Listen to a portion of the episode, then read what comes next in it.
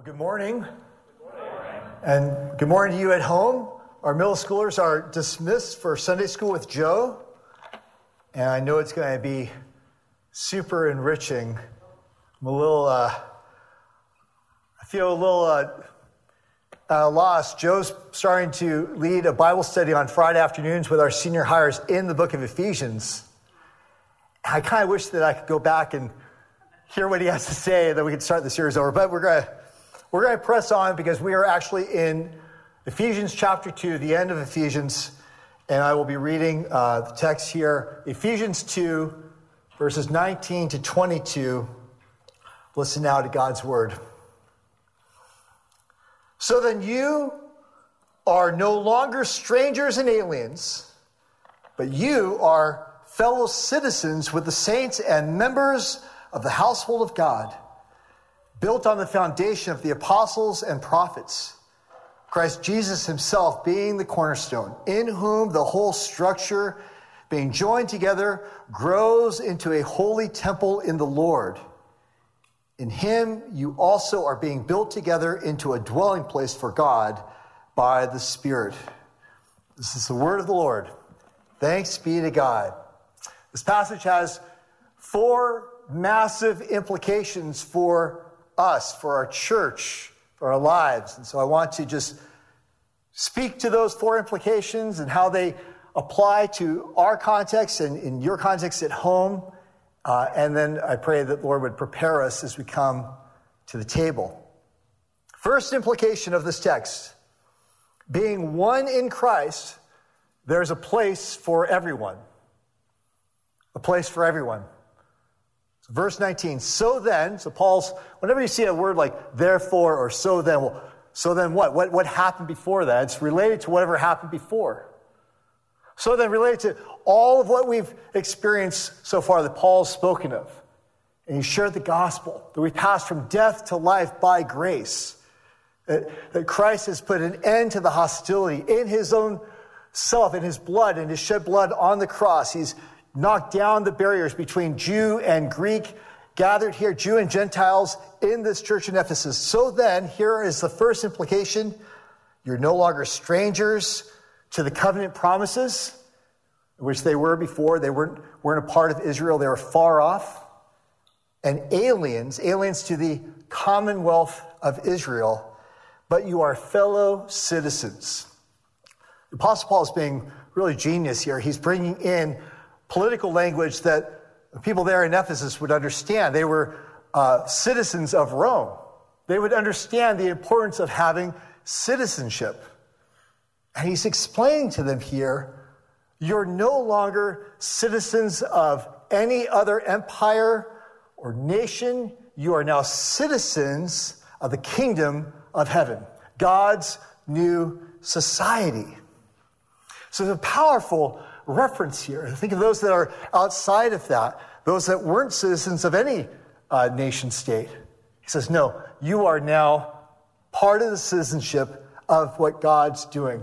And think about the same language we have when we talk about immigration and issues of, of, of language changing, right? There's no illegals in the kingdom of God. And so he speaks here of a place for everyone in this kingdom, regardless of your background, that your citizenship is in heaven. But then he goes on, he changes, he adds another metaphor. And now you are members of the household of God. So you, you don't just have a passport or, or, or, a stamp so you can travel from here to Canada and back. Can we, can we do that yet? Are we allowed to, to do that yet? Still no? Still shut down? There's no borders for this kingdom. No, not only do you have a passport as citizens of the kingdom of heaven, you, and all of you here, in trusting in Jesus, you're part of the family. You have a seat at the king's table. What a powerful message here. This was God's plan. It was his plan from the beginning to bring things. Look, look at chapter 1, verse 10. Paul lays it out. This was the plan. As a plan for the fullness of time to unite all things in him. That is, in Christ, things in heaven and things on earth. This was God's plan from the very start to knock down those walls, to put an end to the hostility, to bring people together into his new society. And here we see a church gathered together of diverse people. What did Jesus command uh, his disciples? What was the great commandment? Go and make disciples of people just like you. Is that what he said? What did he say? Go and make disciples of the nations. The nations. Abraham and his family given a blessing, and this was a blessing for them to be a blessing to the nations. And so here's implication number one we must pursue the nations, diversity in our outreach and our evangelism, creating a place for everyone. And I know that looks different wherever you are, whatever context you're, context you're in. I came, as you know, maybe you don't know at home if you're new, or those that guess they're here uh, for the first time, from a church in Maryland, outside Washington, D.C., a very diverse area. And the church that I led, founded in 1845, it's been around for a little while. In just the past couple of decades, the demographics changed. And while I was there, our church was made up of 22 different nationalities. Imagine all of our elders and deacons, I figured this out last night, made up of seven different nationalities under one church roof. But that's not the only form of diversity. Paul's speaking here of Gentile and Jew, but there's all manner of diversity, social, economic background, what have you. We want to be a church where there's a place for everyone. That's why I'm so thankful that we're part of a denomination, ECO, a covenant uh, order of evangelical Presbyterians that's very committed to church planting. ECO sees a vision of need for the gospel to be propagated across this land where there are more churches, not less, in need. But church will look different in the future.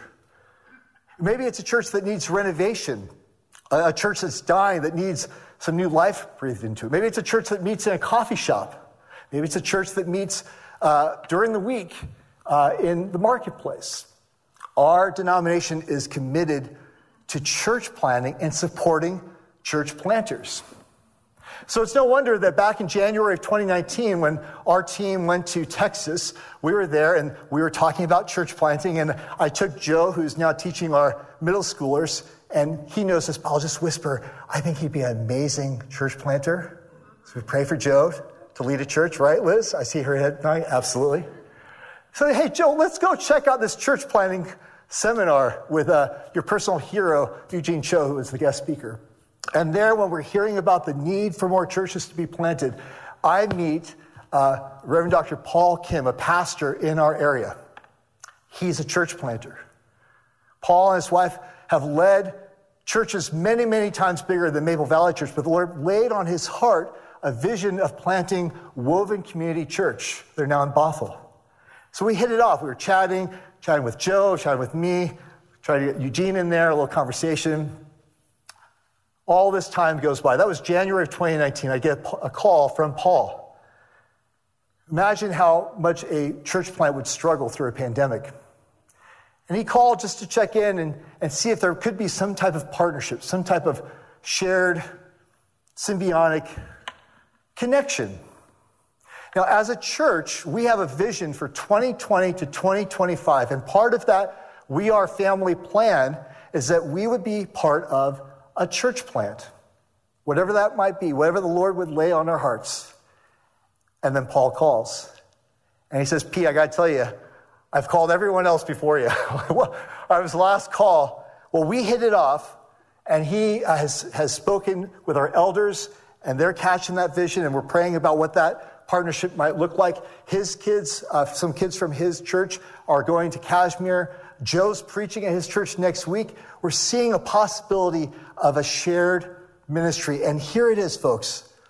There's a place for everyone.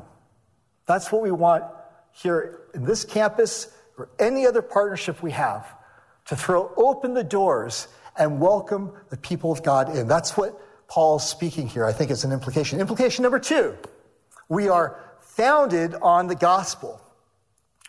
So, number one, there's a place for everyone. And number two, in Christ, we are founded on the gospel. Look at verse 20. You are built on the foundation of the apostles and prophets, and Christ Jesus himself being the cornerstone. So here now, Paul brings in yet another metaphor. That's what pastors do. They come up with lots of different illustrations and metaphors, don't they? Rob, you bring up stuff like I don't even know how you're going to get home now with that, that um, rock going through. You just reminded her she was over it, and now you've brought it up again.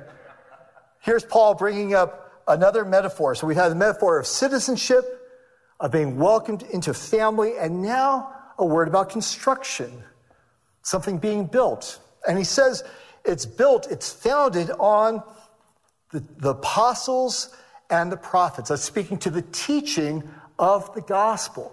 As the disciples who were commissioned by Jesus to become then his sent ones, his apostles, to bring this message of hope and reconciliation, to bring the very message that we've preached on, verses 13 to 18, that his sacrifice on the cross broke uh, the barriers, brought us closer to him. Those who carry that message as apostles and prophets, those are men and women of God who speak the word of God passionately and powerfully. And I, I would say here, we could certainly see Old Testament prophets, but we absolutely could also see Pentecost Sunday, the fulfillment of Joel 2, that the Spirit was poured out on all God's people and they spoke in different tongues. And so, all those who speak the gospel of the death and resurrection of Christ, this is where the foundation of the church is laid.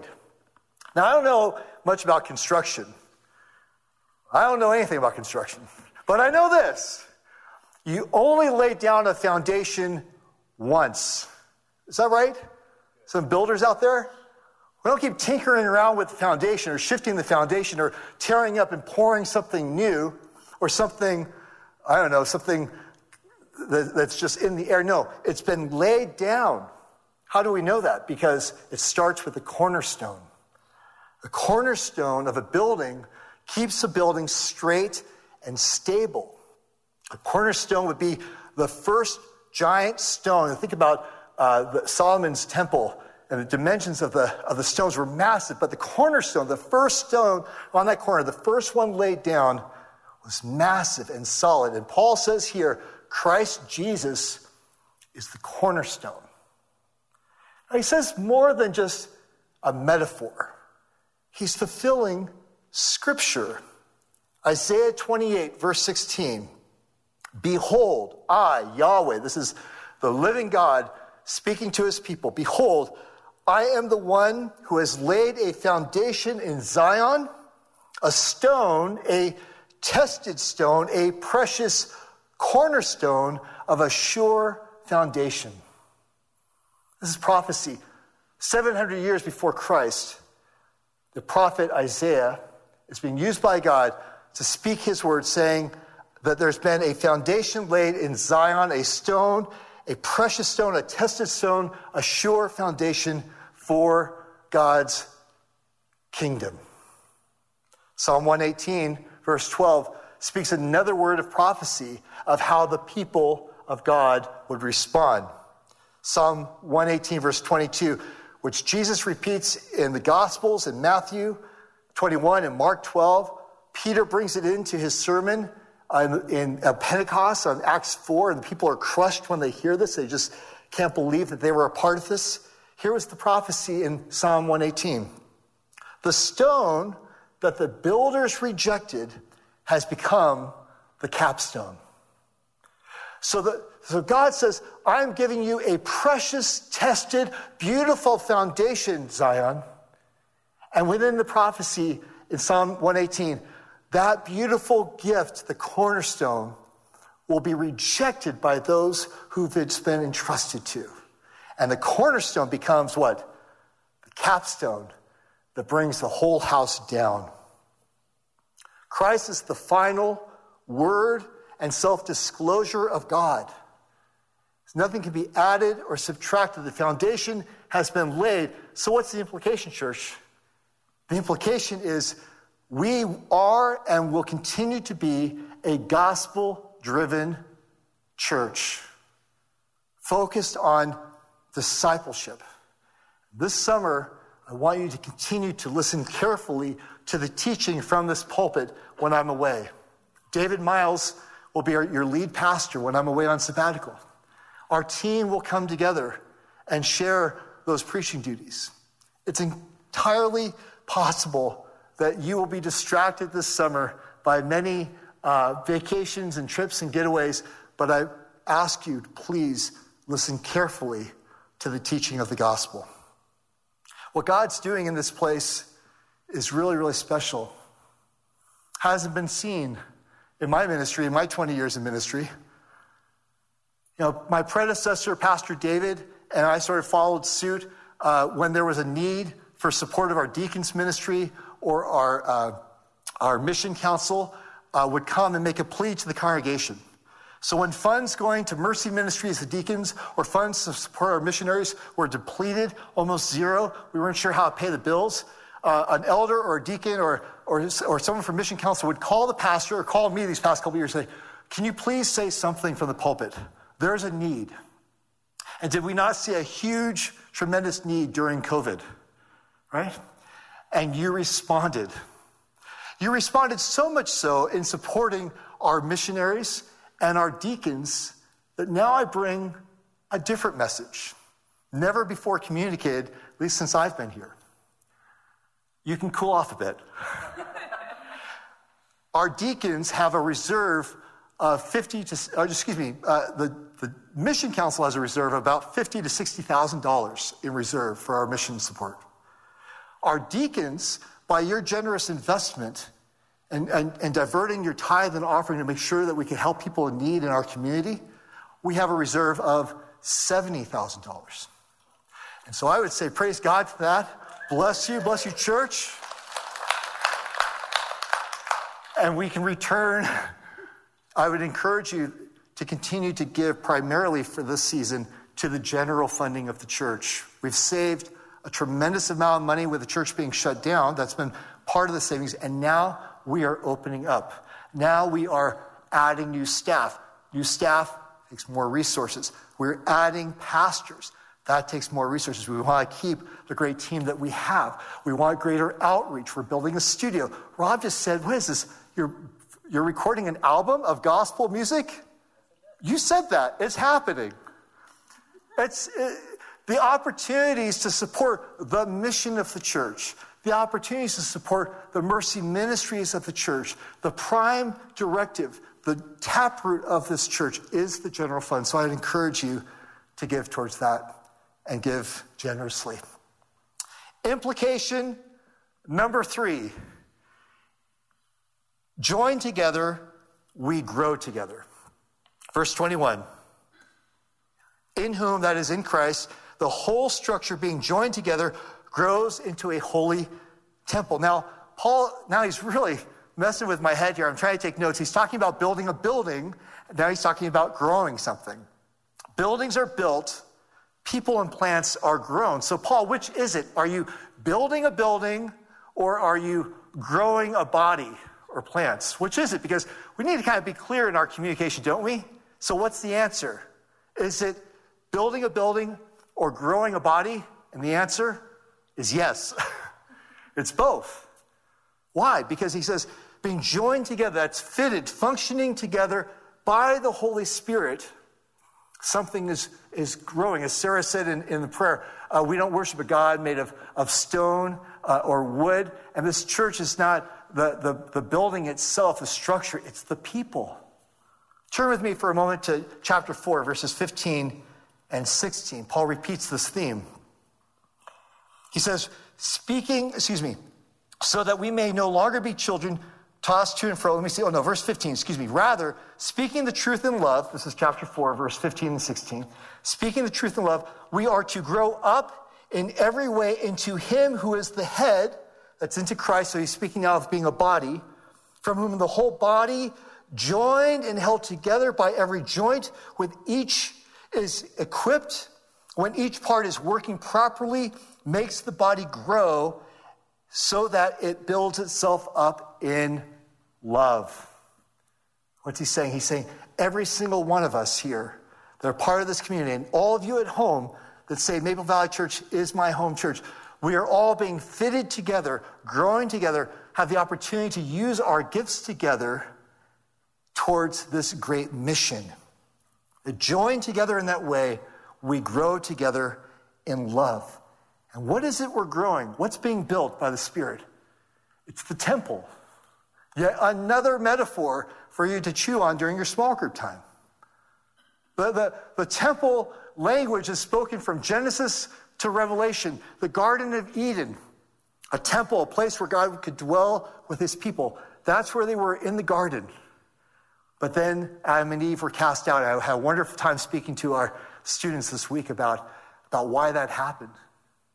And then we have Moses and the children of Israel wandering in the wilderness for, for all those years. And what did they have with them? They had a tabernacle, a traveling temple that was modeled after, it would remind all the symbols there of the garden.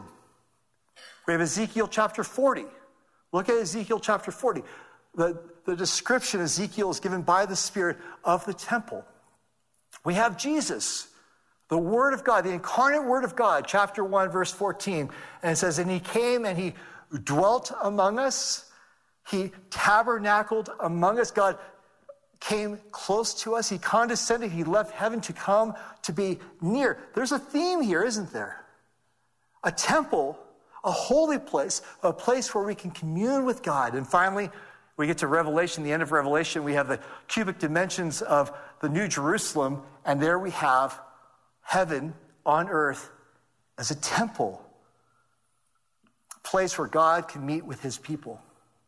So when we think of church, whether it's a, a big church like this, whether it's a, a home church, whether it's a mega church, we have actual mega churches in our community, whatever size church or home church, there in that place, fitted together in love, joined together, is the temple of God.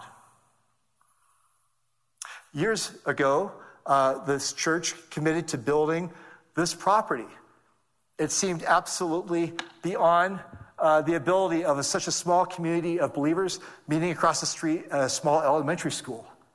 But God made it happen. And 20 years ago, there was a plan to build this sanctuary where we are seated that was phase one of five phases of growth. If, the, if it's the Lord's will, if this community continues to grow in Maple Valley, how many of you have been here for 20 years, have seen the growth of Maple Valley in this region? I've been here only three and a half years. It's bananas how fast it's growing.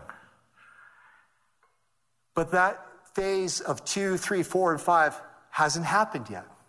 Instead, in the transition from Pastor David's long uh, and storied tenure as a senior pastor here, uh, before the new pastor, uh, senior pastor came along, we committed to the Gen to Gen project. Dave, you, you helped lead that project of major renovations. Have you ever bought an old house that needed a little renovating? Rob and Jess, a little renovating? You pull up old carpet, you paint, you repair, and you create something new. Just like an old house, that's what Gen to Gen uh, was, was consistent of just a few years ago that you all participated. And also in retiring the old debt. We didn't quite get there, but we're going to soon. I remember when I first came uh, to visit our church, how impressed I was, how beautiful this facility was. I remember saying to Cheryl, I said, it looks more like a retreat center than, than a church. So beautiful. I was particularly uh, taken by the children's wing, the education wing. Uh, this is a place committed to the next generation, to preschool and, and to Sunday school. It's beautiful. I remember meeting with Sarah. Where's Sarah? She's somewhere. Sarah and her team uh, and uh, the ladies from the preschool, we all met together. I just said, I'm so impressed by how beautiful uh, this space is. And they started crying. That made me cry. I'm like, why are we crying? It was a beautiful moment. 20 years ago, there was a vision. And now, that vision is moving forward by God's grace and by our collective agreement to say 100% of us want to contribute to the We Are Family campaign. So, the analogy of a you buy an old house, you renovate, you tear up the old carpet, you do some painting. If that was gen to gen, the We Are Family campaign, oh, this is a big bump out. We're adding a new bedroom, we're expanding the family room. Uh, we're, we're going to add uh, a new kitchen. That's much more of what the We Are Family campaign, those next phases of the plans would be. To add 10 new classrooms. Folks, this is a huge number. I'm hearing $5 million raised, paying off the debt. Can we do that? I don't know. Can God do it? Absolutely. Don't we want to have a story at the end of this to say, we had all these hardships and all this, but God did something amazing? And don't you want to be a part of pouring into all the families that are moving here, the tremendous need? Our two schools next door, they're adding portables because there are so many kids in need of education. Don't we want to invest in those young families, the single moms that have a child who needs nurturing, families that say, I don't want to put my kid uh, in daycare at school and kindergarten all day, but a Christian environment. Don't we want to provide opportunities to help a young person with their homework? Don't we want space to have more Bible study, education, counseling sessions? How about a space when this place is being used for us to hold a memorial service or a wedding or a quiet place to pray? Here's the reality before COVID hit, we were already beyond capacity and living on top of one another. And so, my prayer is that in the next six and a half months, the Lord would, would guide us together, fitted together towards this vision. Okay, implication number four, you'll hear a lot more about it, but I just wanted to share. Implication number four, and finally, the church is right now the temple of God. Verse 20, 22. In him, you also are being built together into a dwelling place for God by the Spirit. Paul's speaking to these people 2,000 years ago, saying, Here and now, you are being built together right now into that dwelling place for the living God. Church, we are right now, look around, a temple of God. So often we think, well, someday or somewhere or over there or, or when I die and go to heaven, like, no, no, the kingdom of God is right here, right now. In Christ, who preached peace, paid for our sin, killed hostility, charged us to love one another, to make disciples of all nations. If we implement these principles that I've laid out of evangelism and discipleship and fellowship and mercy ministry, all pointed in the same direction and in worship, and if we obey the commands of God to live holy lives, then we will be, and we are, the temple of God. See, God is gradually refurbishing his home in our hearts and in our church to suit his holy character by his spirit and through his word. I had to think about, well, what hymns are we going to sing my last Sunday? I still have a couple more. Father's Day will be the last Sunday before I leave on sabbatical. And so I'm just going to start peppering, peppering in some hymns. Can I just start singing? Rob's hands are in his face, but we used to sing hymns, right? That communicates so much of this. What do we sing? On Christ, the solid rock, we stand. On Christ, the solid rock, I stand. All other ground is what? Sinking sand. All other ground is sinking sand. We need help me with the waves there, Corey, next time. Is Christ your rock and your foundation, church? As I've gone around and got to know the families and the individuals represented here in this church and many of you at home, I know that to be true. This is the most solid, grounded in the gospel church I've served. Solid on Christ. Here's the implication and the challenge by way of a story. Our house that we bought three years ago is only seven minutes from here. And it's a wonderful home. It still needs a little bit of that renovation, like the gen to gen type renovations. And so I had a friend who's a contractor come and, and take a look at our backyard. He said, Pete, the foundation of your house is rock solid, but you li- you're on a hillside and there's a retaining wall that the previous owner put in, and one side is perfectly plumb and true and isn't going to move in 100 years. The other side, not so much. It's sliding down the hillside. We can see the stones inch by inch uh, moving away, and eventually it's going to go. I said, Rob, what's the problem? He said, The problem is drainage. You have a solid foundation, but you also on one side have good drainage, on the other side, there's no place for the water to go. So here's the analogy for us, friends. As I look across and I see all these families who've raised their kids up, and individuals who've engaged in Bible study and BSF and service and, and committing strongly to the Lord, how is the drainage in your foundation? All of the junk from the world that's washing down, all the lies from the world. Do you think that you and you alone on your own, from a foundation laid maybe in Sunday school or years ago, can just take it, just keep taking it? Oh, no, I can handle this myself. Are there things that need to be let go, washed out, purified out of you? Choices you're going to make this summer, decisions you're making, all that pent up excitement for, uh, for a vacation, and I get it. And I say yes and amen to getting out of town. But I want you to consider before we come to the table, if we're to be a holy temple to God, committed to the commandments of Jesus Christ, what needs to go? What needs to be deleted?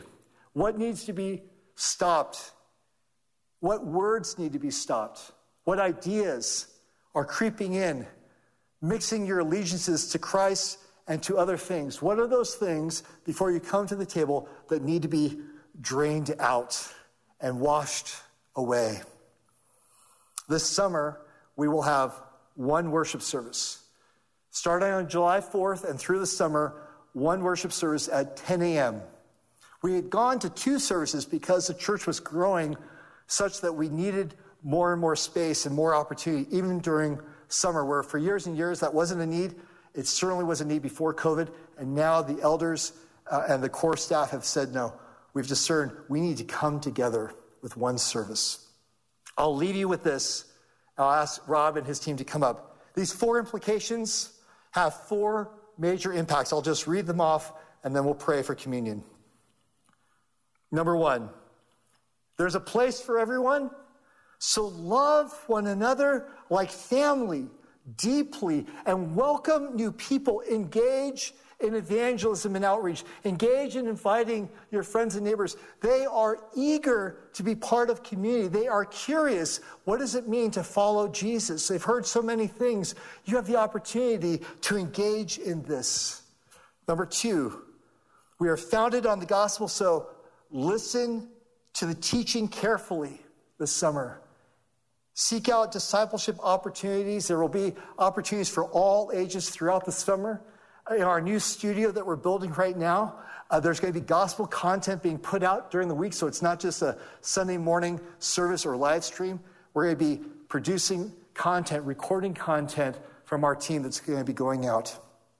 Number three, join together, we grow together. So be united in this mission, the We Are Family uh, campaign that's six and a half months out of lots of communication, lots of time between here and there, and lots of prayer.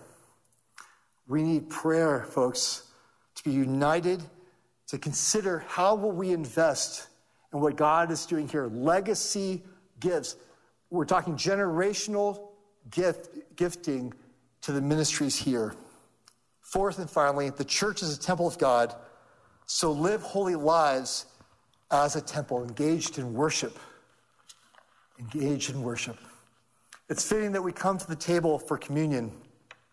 And it's my uh, sincere honor and pleasure to invite, uh, to join at table to help me lead in, in communion, Pastor Paul Kim. Can we give him a warm welcome?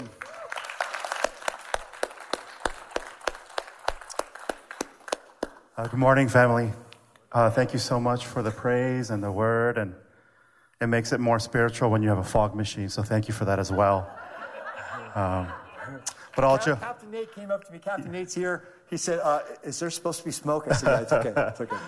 But all joking aside, uh, let's bow our heads in prayer as we prepare to come and partake of this yes. Lord's table, where all are welcomed. Mm. And we remember the word that was just preached and proclaimed, not just to our heads, but to our hearts, that we are all together in this as family. Thank you, Lord, that you are building this church from the foundation of the gospel of Jesus Christ. Lord, we believe that there is no upgrade on the gospel. The gospel is perfect and strong and good as it is. There have been many upgrades before, but not with this story. And Lord, we remember the cross of Jesus Christ. We're at the foot of Jesus. We, the common denominator is that we are all sinners, O Lord God. Lord, we confess that we have often ignored the cries of the needy, the poor, the widows. And Lord, we want that to echo into our hearts clearly, but not just so that we hear, but we respond by saying, Lord, we want to be sacrificial. We want to give and we want to be generous, even to this new campaign, O Lord God. How often it is that we do other things first before we give into the house of the Lord. And Lord, we don't give because we want something back. We give because we are your children. As a family, we give with a joyful heart. Lord, as your people come and partake of this, O Lord God, Lord, may they experience the everlasting and perfect and embracing love of the Father. In Jesus' name.